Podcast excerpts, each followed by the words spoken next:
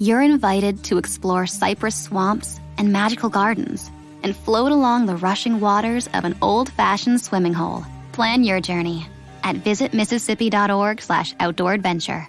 Mississippi. Wanderers welcome. On another exciting entry of Animation Deliberation, we cover, well, we're basically, this is our primer for Harley Quinn Season 3, but we're also going to discuss some feedback from Lightyear as well as address some news in the world of animation. So stay tuned for all of that. After some ads, we have no say over whatsoever. At Solomon Brothers Jewelers, their customers always come first. They're a family business that has been setting the standard of customer care for over 30 years. They have thousands of in-stock options for wedding bands, engagement rings, and loose diamonds, and can promise the lowest prices at the highest quality. A diamond marks a new chapter in your life. Trust Solomon Brothers experts with commemorating the most precious moments in your life. Visit solomonbrothers.com today to begin making memories.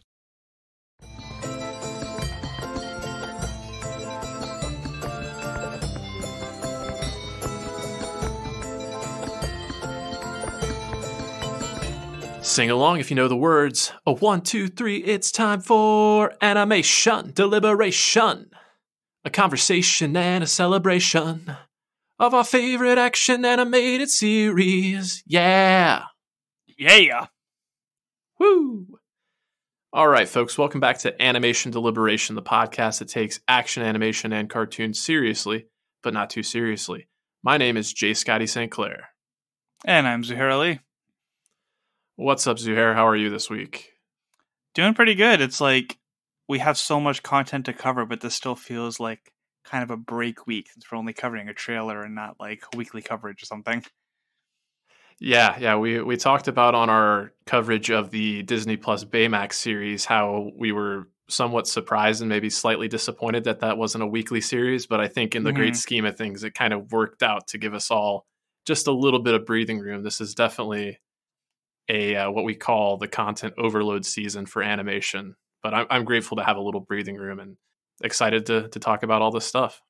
Yeah, because there's definitely a lot of content out there that's non-animated, such as Stranger Things, The Boys, Ms. Marvel. Like, we're not shy of any content right now. And feedback on all those shows can be seen on Binger's Assemble and Marvel Cinematic Universe podcast. But we definitely got to make time to watch the other things, too.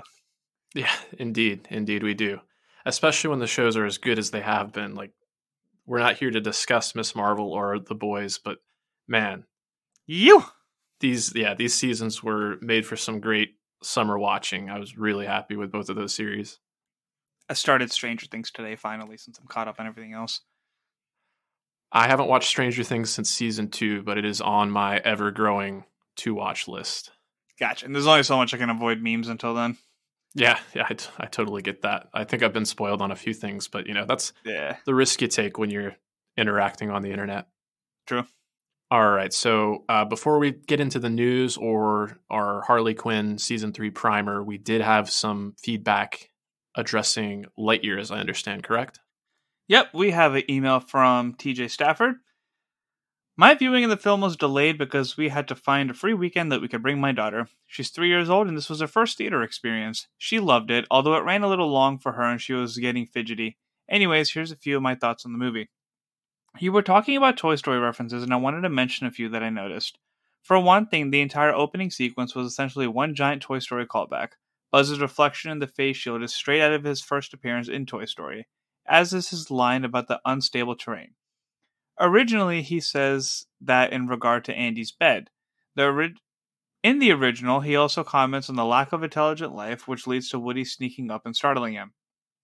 As for the Zorg of it all, I can totally see why some might be irritated by the choices made. It didn't bother me as much, but I admit it is different than anything previously established. But if there is a sequel, there is a chance to course correct. I'm reminded of Iron Man 3's Mandarin Gate, and I think similar solution might be appropriate. Buzz Zurg appropriated the tech from the real evil Emperor Zurg, who could be less than pleased about that fact, and this will lead to the real conflict with Star Command. This was a very enjoyable film, and I'd be willing to bet that if there is a sequel, it will hit more of the beats that people were looking for in this one. There could be more space exploration and a more extended conflict with Zurg's forces, but we'll just have to see how things shake out. My only other objection to this movie is that there's missing 4 key items: warp dark matter, Miranova, XR, booster. Fix it, Pixar. Until next time, TJ Stafford.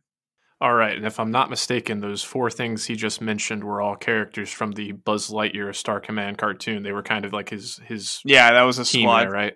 Okay, cool. Other than that, yeah, I commend you, TJ, on your recall when it comes to the original Toy Story. It's definitely one of my favorite movies, one that I have very fond memories of, and I think I did pick up on the whole opening sequence being an homage to that original Toy Story, but I really just kind of honed in on like the pieces of dialogue that were directly lifted right out of Toy Story. Mm-hmm. As far as the other stuff, I do think you're right about the potential for a sequel. I really hope we get the sequel because I think that's actually one of like the shortcomings of the movie. I think it invested too heavily on the fact that it was going to get a sequel, and it didn't really. Don't get me wrong, I like the movie a lot, and I think it's a solid movie, but I do think, like we mentioned it on our cast, it's the first Pixar movie to ever have post-credit scenes. Like It was banking on the fact that it was going to get a sequel, and I think maybe to its detriment a little bit. And it also makes me wonder, because of like the supposed issues that like Disney's been having with Pixar and like trying to kind of like shut down Pixar and just make it Disney animation, if that was one of the things that like Pixar kind of had to seed in so that they could like keep their stuff going a little bit longer, kind of like a buy some time type of scheme. Yeah, that's a valid point. I hadn't been had my finger on the pulse as much when it comes to like the behind the scenes news at Pixar, but I do recall hearing some of those rumblings, and I think you're absolutely correct. Yeah, they had to kind of bend to the House of Mouse's will a little bit in that regard. Yeah, because I can just see that thing. It's like, try telling us to stop a Toy Story movie. Yeah, and it's also worth mentioning again that it was the first Pixar movie to be released post-pandemic. Pandemic? Are we still in this thing? It's difficult to tell these days, but just the United States currently is not. Okay, fair enough. Yeah, I guess, yeah. But all that being said, it still was the first Pixar movie to be released in theaters again, not on the streaming platform Disney Plus. And I think the movies, what was it, Soul and Turning Red so far were the ones that were released on Disney Plus, and they were very well received. And I think a lot of people, a lot of families especially, just got used to the fact that you can expect to find Pixar on Disney Plus. I mean, you're paying for it every month. Maybe that's why people didn't turn out in the theaters the way we anticipated they would. I'm trying to remember. It was Onward. That was the one that like hit theaters, and it was only in for like a week before the pandemic hit, and they had to take it out, and it got like, not bad reviews, but obviously like the numbers tanked quite a bit because nobody went to the theater for obvious reasons to see it. Correct. Yeah. I think it came out on Disney Plus maybe like a month later, and that's when I caught it. But then even on the other side of things, just like the Disney animation studio films, I think Raya, which we covered on the show, Raya and the Last Dragon, was probably the one that got the longest theatrical run that I can think of. Like even Encanto, which was very, very well received and even won an Oscar, like its theater run was very short, and I don't think it had the best numbers, but it really blew up once it hit Disney Plus. So yeah, Raya was one of the ones that kind of hit as things started opening up, so it was an excuse to just kind of go out, but it was also a fantastic movie. So yes, it was. Of course it didn't deserve to stay out that long. Yeah, for sure. But I can totally see a future where, unfortunately, I want to see these movies on the big screen, but given their inclination to be more family films, I can kind of see a future where we see fewer and fewer of them being released on the big screen and them becoming staples of the Disney Plus suite, for better or for worse. You know, Bob's Burgers is technically a Disney movie now. Oh, yeah. It's Fox is owned by Disney. I was going down the list and I was like, why is this on here? Oh, 20th century. Yeah. I caught that in theaters and was glad I did, but it's already on Hulu. So I'm looking forward to rewatching it, especially in preparation for an upcoming interview we have with Max Kazerman, who I guess he was the composer of that film. I know the show's creator Lauren Bouchard played a big hand in the music that came out on there. But I'm looking forward to discussing that with him and getting a better understanding of exactly how they came up with the music for the movie, because it's the best part of the movie, in my opinion. Yeah, I don't know if it's Karmazin or Karmazine, but Maxwell Karmazin is the concert master for Bob's Burgers movie. Concert master. Okay, cool. It's a cool title. It is. Very cool. So yeah, if anybody has questions for him, please send us an email at animationdeliberationpodcast@gmail.com, and we'd be happy to read it for you to him when we do that interview soon. Yes. Good call. Okay. Did you have anything else to bring up about TJ's Lightyear feedback, or should we talk about some of the news in the animation industry these days? Yeah, we can hit the sad news real quick just to get out of the way. Sure. This was a big bummer for me and my friends that I grew up with, but the Yu-Gi-Oh! Creator Kazuki Takahashi was found dead at sea at 60. I actually didn't know what the story was until I was looking it up today, like, for this, and apparently it was while he was snorkeling. Like, he died he was in the water, and his body was found at shore, and I was like, that's so depressing. Wow.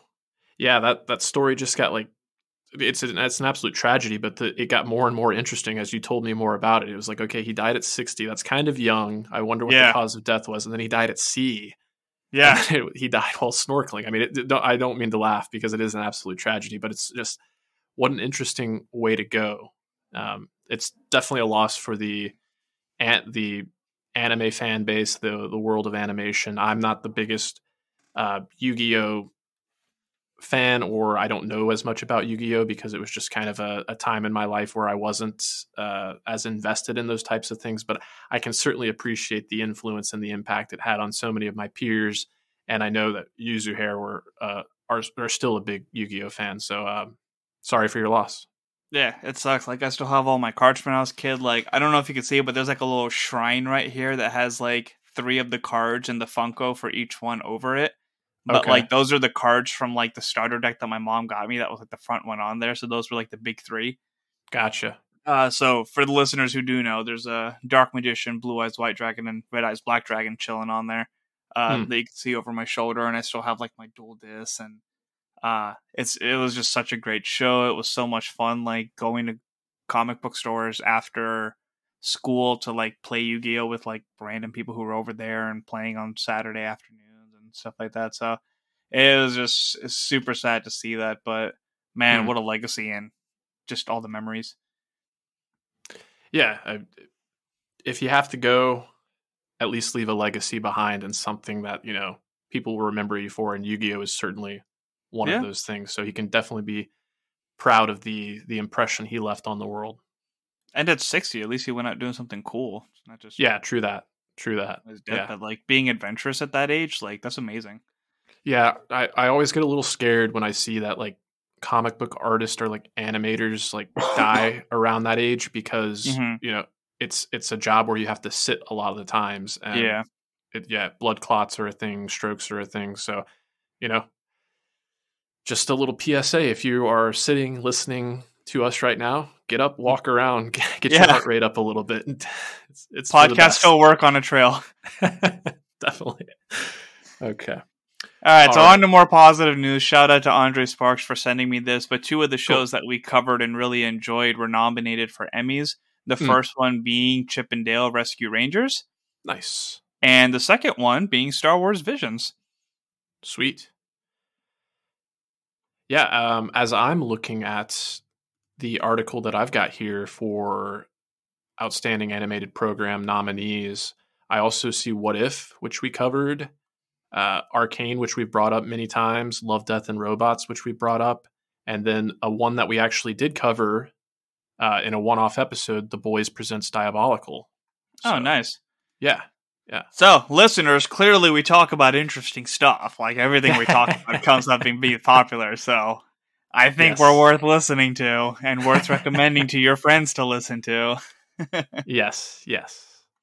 As I'm just looking down the list here, Bob's Burgers was also nominated. Rick and Morty, The Simpsons, Robot Chicken, and then one that I am not familiar with at all is called When Billy Met Lisa. I do not know this one. Huh. Well, listeners, if we should be covering When Billy Met Lisa, please let us know. It's like, what was the movie that we were told about so much in December? It's like Somebody versus the Machines. Oh yeah, the Mitchells versus the Machines. I had never heard about that till we started getting the emails of like, what was the most anticipated movie? I was like, oh, I guess I'm like, obviously I'm still behind if I can't remember the name, but we still need to watch Arcane. Oh, I still need to finish Arcane too. Indeed. Again, too much content overload. Yeah, the floodgates have opened. Get to it. Vox Machina and Arcane will be covered before the end of the year. I'm putting that in the universe. Yes. You heard it here. Okay. Anything else to say about these nominations? Anything that particularly surprises you? Any omissions that you're sad to not see make the list?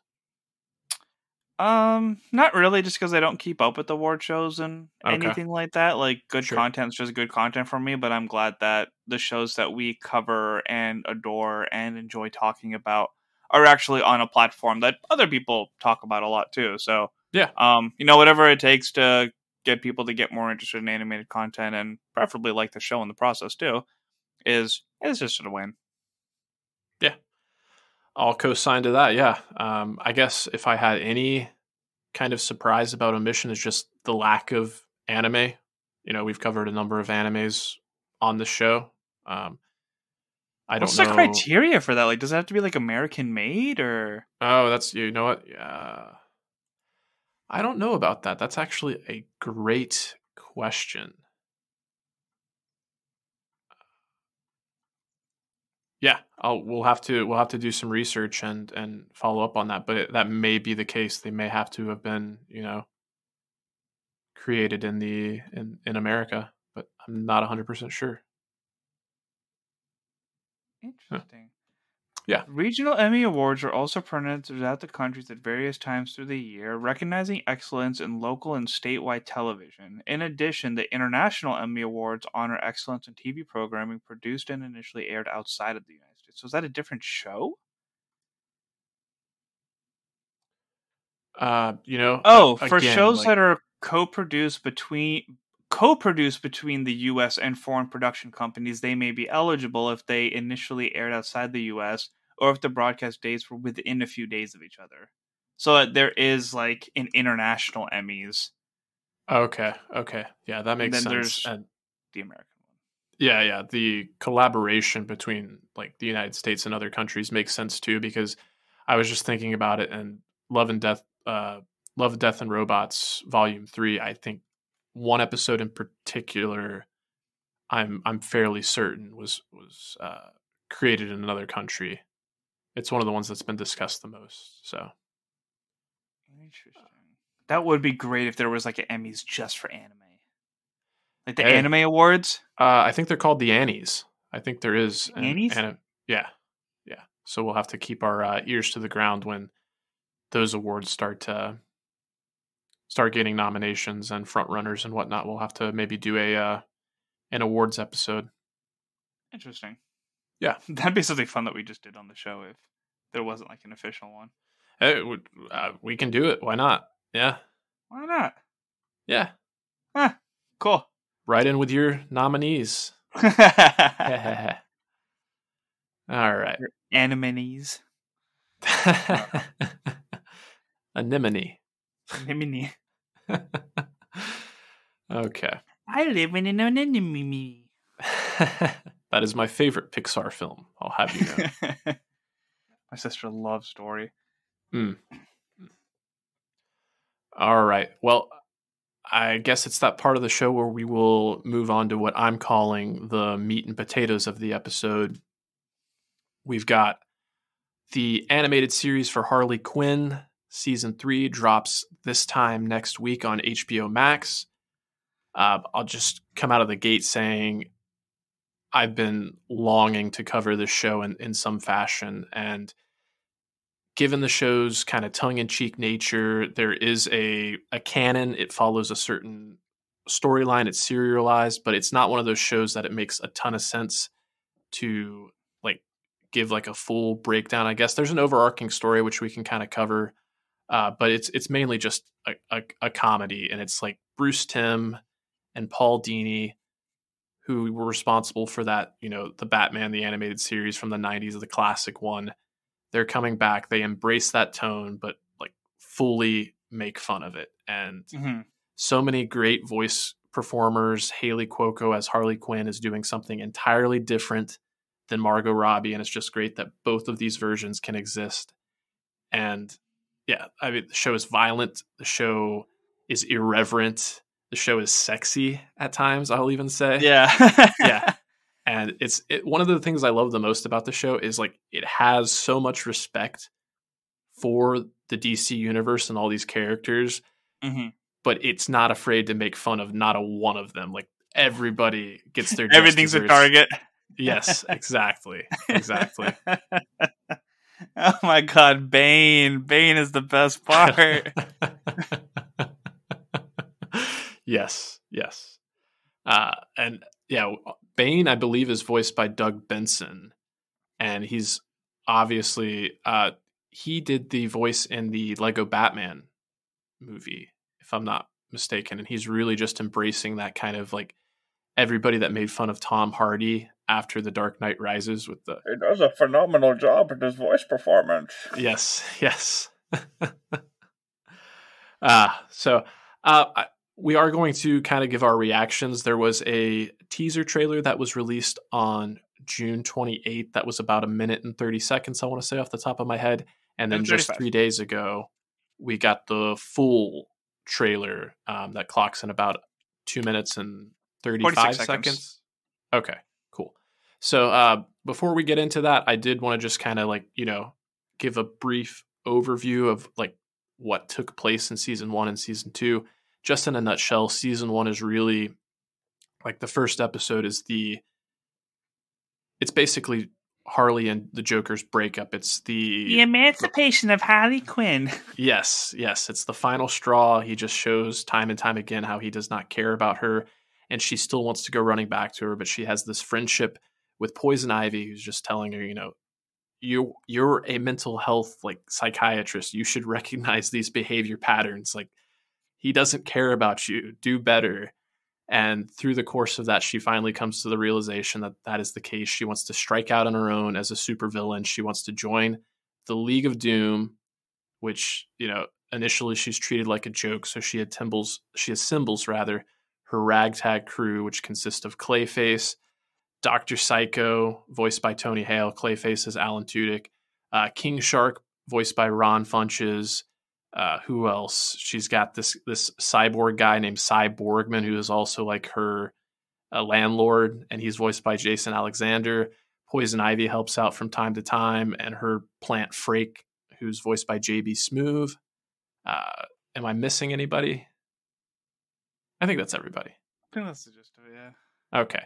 So yeah, the first season is her cutting her teeth as a supervillain, learning the hard way, and really proving herself to the Legion of Doom and basically showing up the Joker.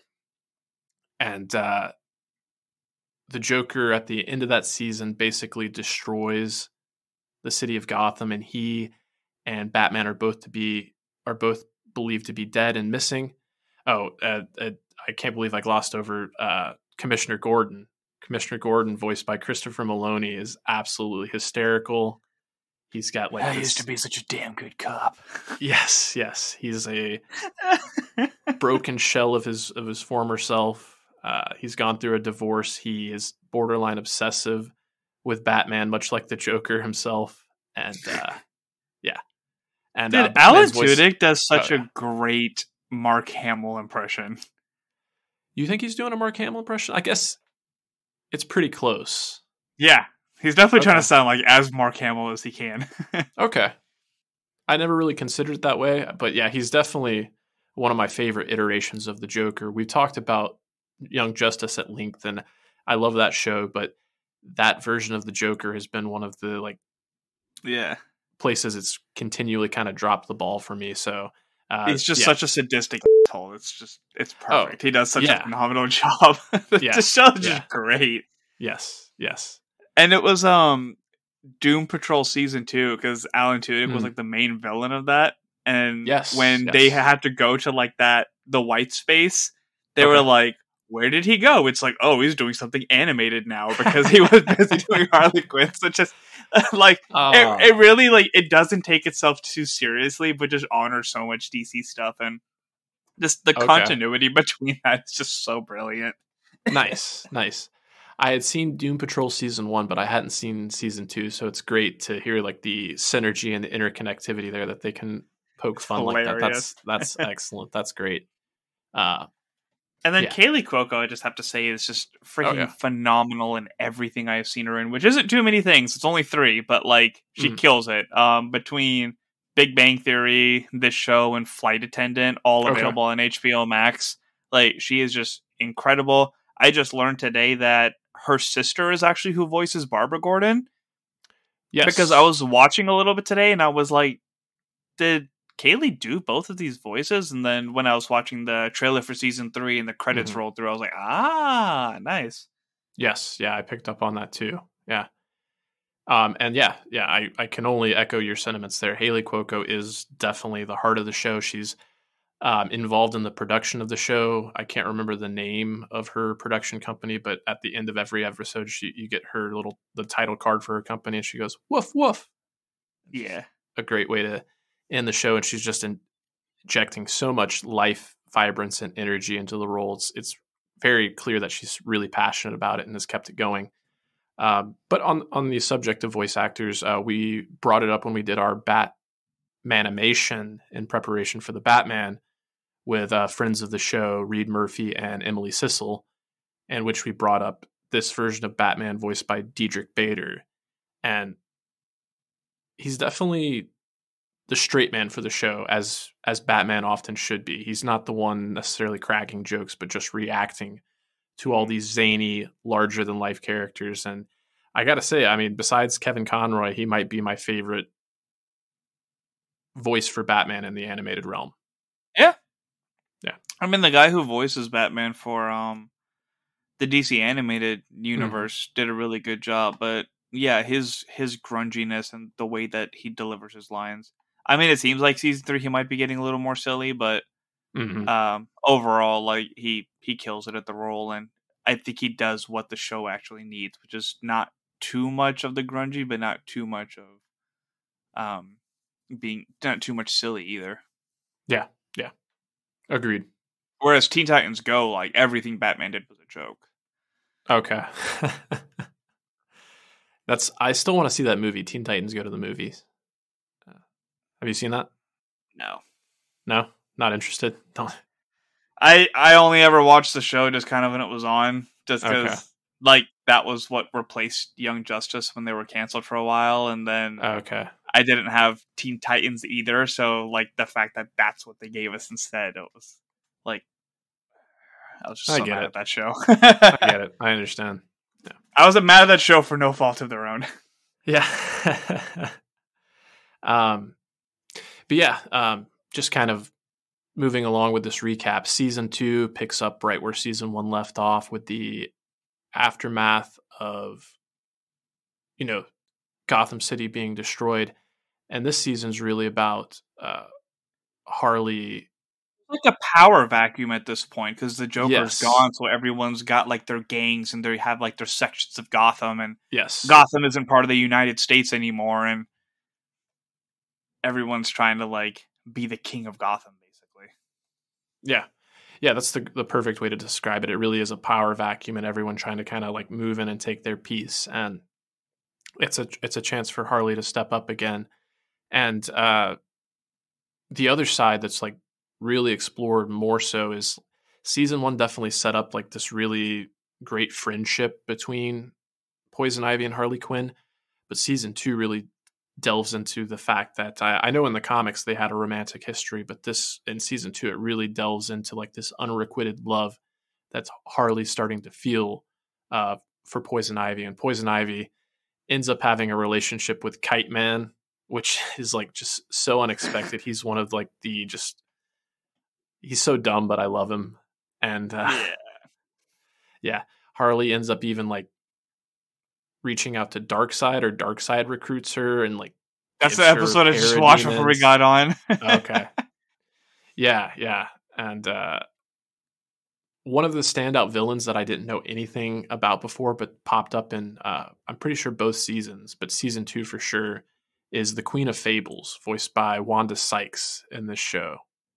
And she basically just, she's kind of like the evil queen from like Snow White or any of those like, you know, fairy tales. And she brings her creatures to life. And she actually got like trapped by the Justice League in an encyclopedia and was like stuck there indefinitely. So Harley Quinn freed her. And that's actually based on the comics. That's a real thing that happened. And it's like part of the meta nature of the show is like joking that like that's a fate worse than death. That's worse than any imprisonment. And it was kind of like overkill on the Justice League's part to like basically just keep her trapped inside an encyclopedia. Cruel and unusual punishment. Maybe a couple of our listeners who like to write in can give us some more background on that. Yeah. I'm sure TJ or Fabian probably have some. I like how I just do a call out instead of just Googling it myself. Like I just like talking to the listeners more. Yeah. Some other things that come to mind though is like the Riddler. We talk about that vacuum of power, the Riddler voiced by Jim Rash. Definitely kind of goes head to head with Harley for a while. But ultimately, as I recall, one of the people on her team, Dr. Psycho, ends up betraying her and actually becomes kind of like the big bad at the end of the season. So they obviously have to vanquish him.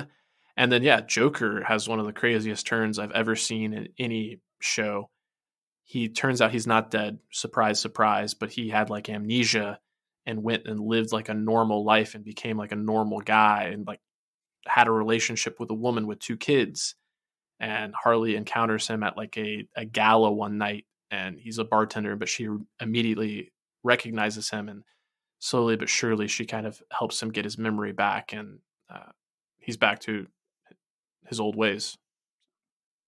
Yeah, I haven't finished season 2, so just kind of going off what you say for that. Yeah. I mean, ultimately, sorry, spoilers, but I think you'll pick up on it. Yeah, going into season 3 with the trailer and everything like that. The season 2 ended with Harley basically, not intentionally, but she interrupts the wedding of Kite Man and Poison Ivy because Gordon had some big setup, like a sting operation where he was going to take all the villains in attendance out, and Harley's able to prevent that. She wins over Poison Ivy because Kite Man actually leaves her because he understands that he needs better. He needs someone that loves him unconditionally and accepts him fully. So, I mean, as much of it's like a breakup, it kind of breaks up that trope of someone getting like left. They come to a mutual understanding. It seems like they could potentially be friends afterwards, and they ride off into the sunset. They didn't fly off? No, ride off. They go, they're in a car and like driving away, being shot at, if I'm not mistaken. Sounds right. Yes. Which I think leads directly into the limited comic series that Andrew brought up a couple of weeks back. I haven't had the chance to read it myself, but from what I understand, the little synopsis I read is Poison Ivy and Harley Quinn on a cross-country trip being pursued by Gordon, who's like completely unhinged at this point. So Batman and Barbara kind of have to like team up to bring him back to his quote-unquote senses. Yep. Not sure if any are left, but I guess we'll find out. Yeah, right. Yeah. Okay. Anything else you want to just bring up about the show in general, or the first season, or the what you have seen of season 2? It's hilarious. The dynamic between the characters is phenomenal. I love how much they call back to shows and movies that we've seen and adore already. Mm-hmm. Man, all of it's just great. I can't wait for this next season. Like, as much as I've wanted to be caught up with the show, like clearly I'm just wildly overwhelmed.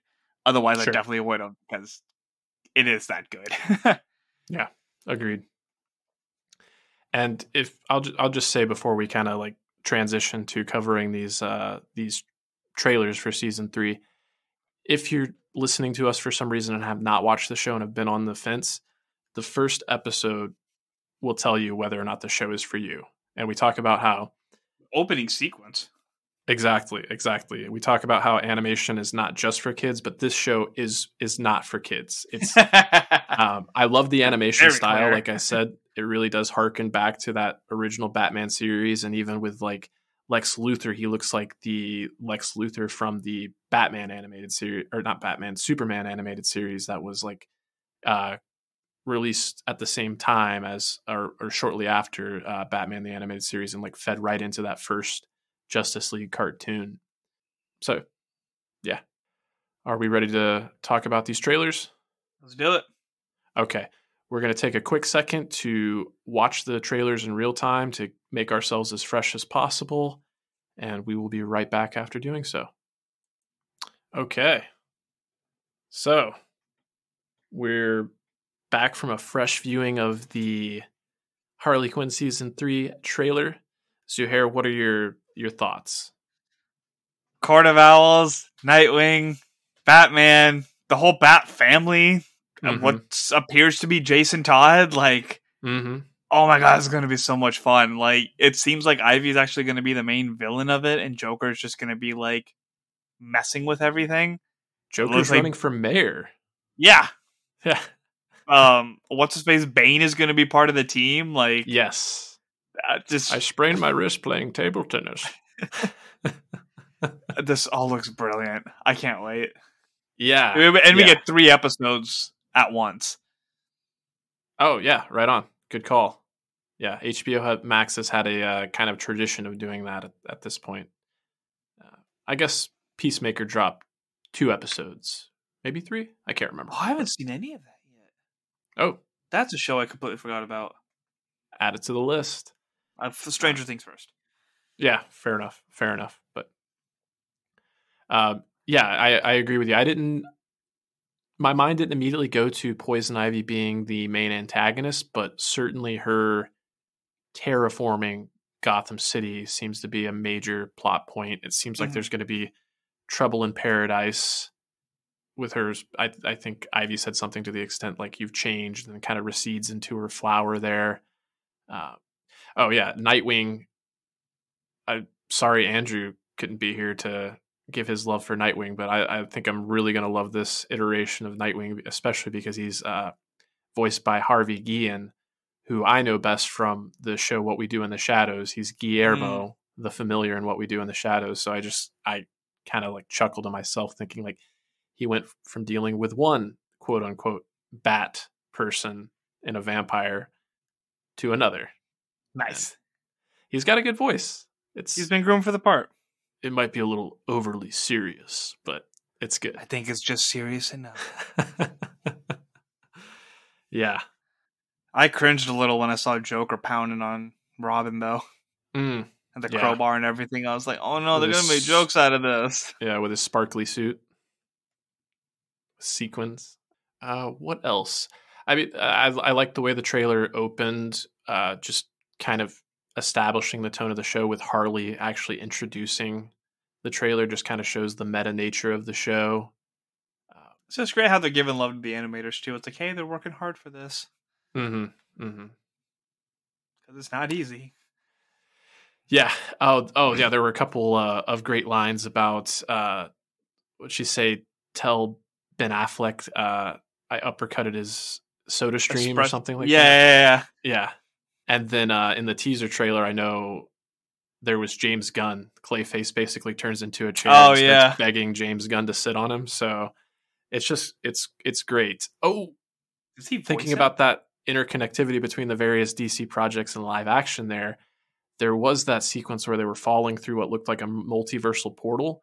And it looked like the Gotham straight out of the animated series. We talked about how the animation really harkens to the animated series, and sometimes it feels like it's set in the same world, but that shot in particular where they kind of dropped into Gotham with a lot of reds and blacks really made me feel like they might be visiting that alternate universe.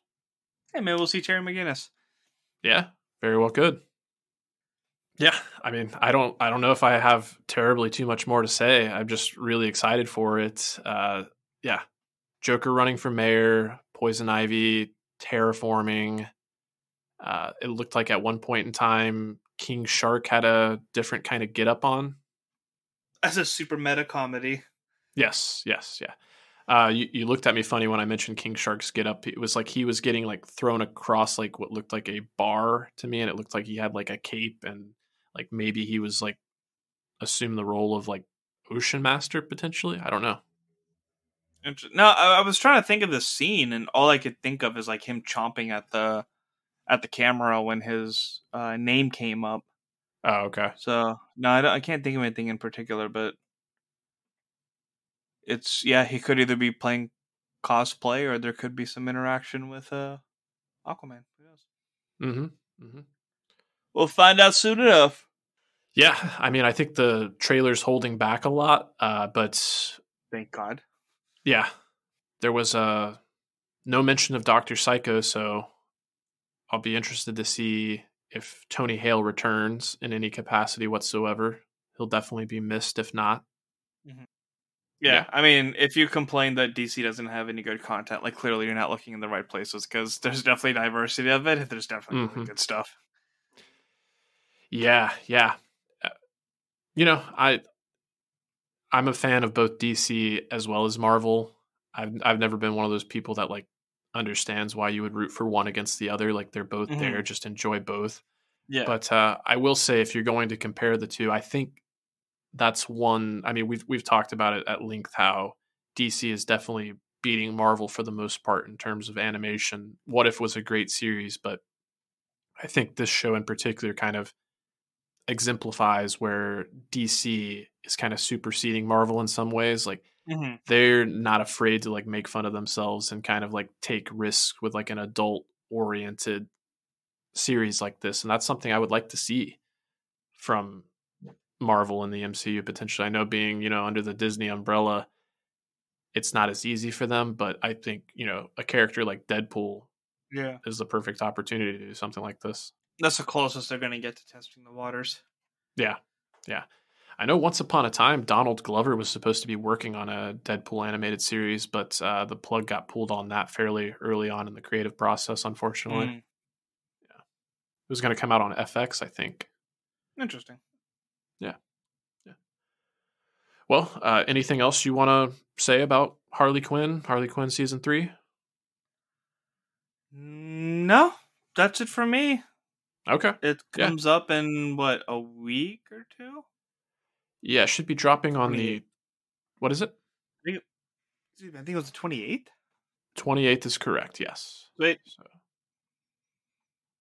July 28th, that is. Eat, bang, kill. Oh, yeah, that does remind me of something I read. I did see that the music composer for Harley Quinn, Jefferson Friedman, did confirm that there's going to be at least one full musical episode in season 3. Oh, geez. So, yeah. That'll I can't wait to hear Clayface in that. Oh, yeah. You know, he's going to relish that opportunity. Too much fun. Okay. At this point, I would say if you're excited for Harley Quinn season 3 and you've got any reactions to this trailer, these trailers, any speculation you want to throw out there, you can do so at any of our social media presence. You can find us pretty much everywhere at Animation Deliberation. Twitter, it's Animation Delib1, or shoot us an email or a voice recording at animationdeliberationpodcast@gmail.com, and we'd love to include your voice on the show.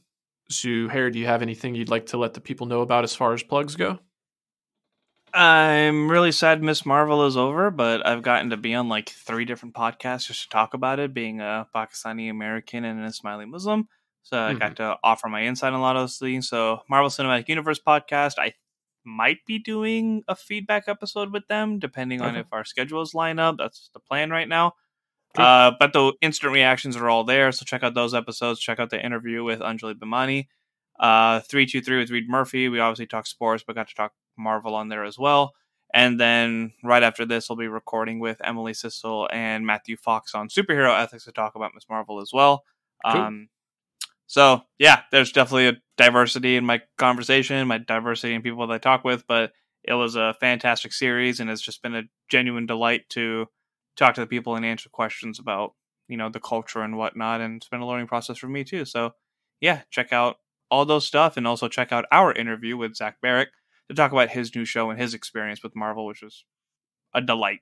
Yes, indeed. Thanks for bringing that up. Go back and check out that interview we did with Zach. It was a great conversation, talking all about his Netflix series, Dead End, Paranormal Park, as well as just kind of kibitzing as fans of animation and, you know, picking his brain about some of his favorite things like horror and roller coasters and all that stuff. It was a really fun conversation, and I'd be remiss if I didn't bring up a couple of things that I'm just kind of registering now in the middle of plugs, so forgive me here, but just a few other things that stood out.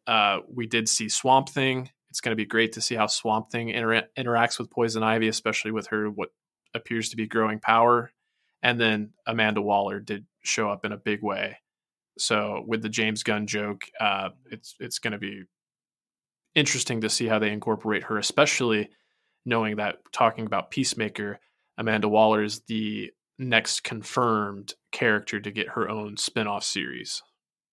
Did you watch the Swamp Thing show? I did not. Did you? It was great. Okay. I heard mixed things about it. I hate the unfortunate circumstances to why they couldn't do a season 2 right away, but yeah, season 1 was awesome. I liked it. It was like, it was just horror enough for my liking. Okay. Cool.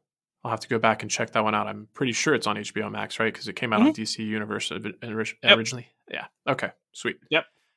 Well, on the subject of just horror enough, this is not anything I can confirm officially, but we mentioned Harvey Guillen voicing Nightwing.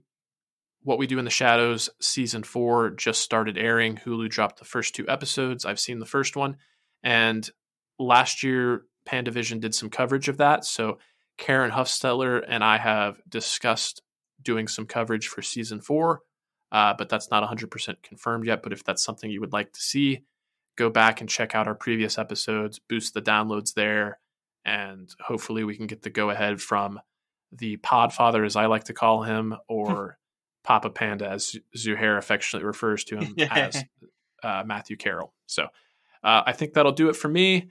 Thank you for tuning in, as always. It's TOONIN. Stay whelmed. Thank you for listening to the Animation Deliberation Podcast, a proud member of the Stranded Panda Network. If you would like to contact us, you can email animationdeliberationpodcast@gmail.com or follow us on Twitter @animationdelib1. For this and other great shows, you can visit strandedpanda.com or join the great community that is the Stranded Panda Chat Facebook group at facebook.com/groups/svchat. Tune in next time, and remember, stay whelmed. You're invited to explore cypress swamps and magical gardens and float along the rushing waters of an old-fashioned swimming hole. Plan your journey at visitmississippi.org/outdooradventure. Mississippi. Wanderers welcome. There's a highway that stretches across the 93 days of summer, where worship isn't offered to the sun, but to the smoking tire, the S-curve, and the spin turn. And if you ride it, make sure you do it in a Dodge Charger, Challenger, or Durango, because on this highway, the lines being blurred are the ones between drivers and demons.